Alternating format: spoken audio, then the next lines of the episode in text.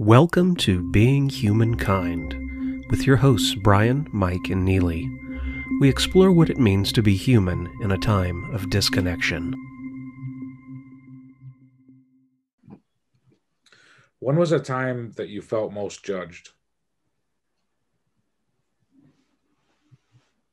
When was the time I felt most judged?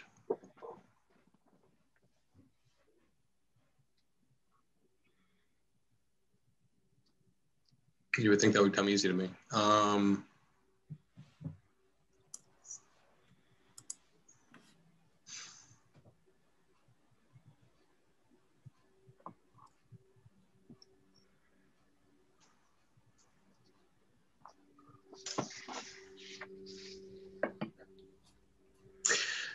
um, so I, like I said before, I, I, um, I married a woman from a wealthy family in Mexico and the dad did not like the fact that she was marrying an American.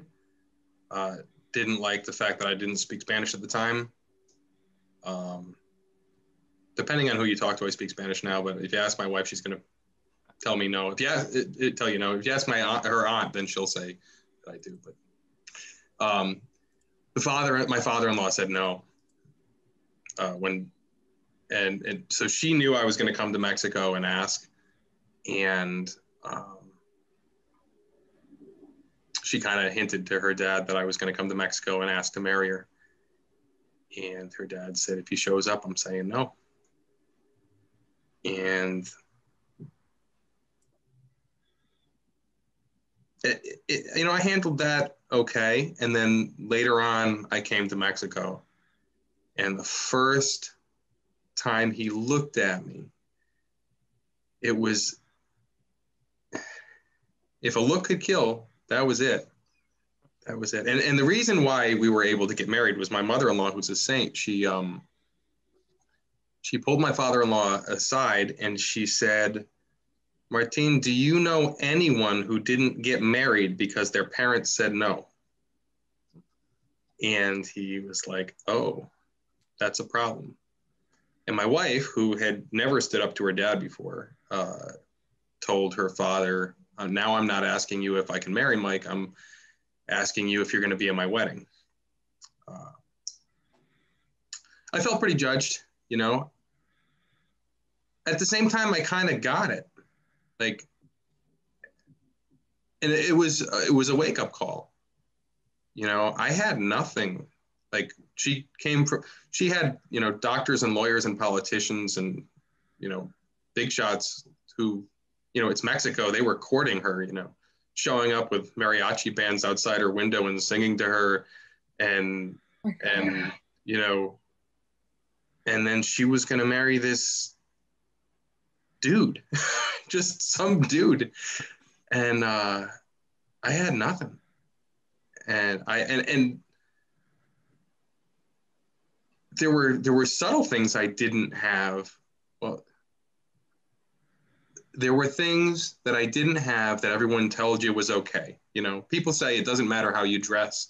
At some point, my wife actually told me before we got married, if you don't change the way you dress, I can't marry you. I can't marry you. And I was like, what? What, you, what how, why should it matter how I dress? And she said, exactly why should it matter to you? If it doesn't matter to you how you dress, why wouldn't you change it? I was like, Ugh. But my wife's from a different social class than I am, right? My wife is from, you know, she had an uncle who who ran for president in Mexico at some point, you know, and I was, you know, I had a mom who told me money doesn't matter at all.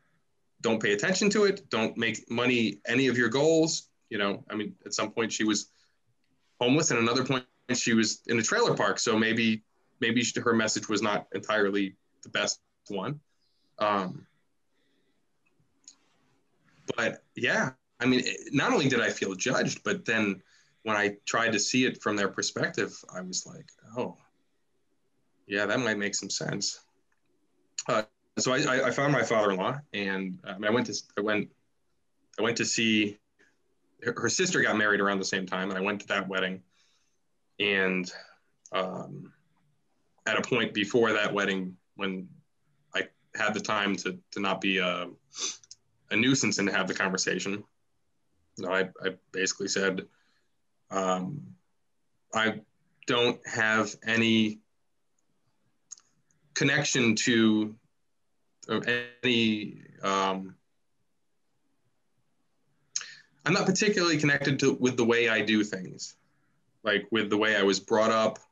And, and I, I think for some people that would be a really hard thing to say, right? Some people are super proud of, you know, I come from an Italian American family and blah blah blah. I, I, there was nothing, you know. I, for for me, I was always as interested in, in how other people were doing things as that, that was what interested me. So, and I kind of said, well, I'm I think it makes sense to me to raise my kids more according to your family culture than mine.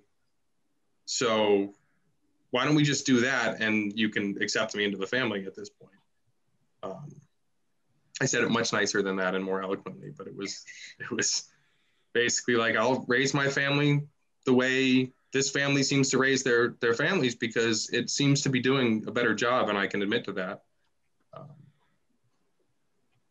and and I'm for a little while I was the favorite son-in-law. I'm not sure if I'm the favorite now, but I'm close. I'm close at this point. Um, but yeah, he I mean he clearly wanted to. And, and we were in Mexico. There was a good chance I could have just disappeared and no one would have investigated it. Was, so you know, that he definitely was considering it at some point. You know. Uh, so yeah, I felt a little judged there. That, that's that's the answer to that one. We're glad that didn't happen. Yeah, yeah. Me too. once in a while, my wife does threaten it though. She'll say things like, um, like you know, just, you might just disappear, or you could go fix the closet. I say it all the time. You know, I'm I'm the one who's like actually trained in combat and violent situations and and all that, and she's the she's the one you should be scared of. Not me. So. She doesn't need to be. no,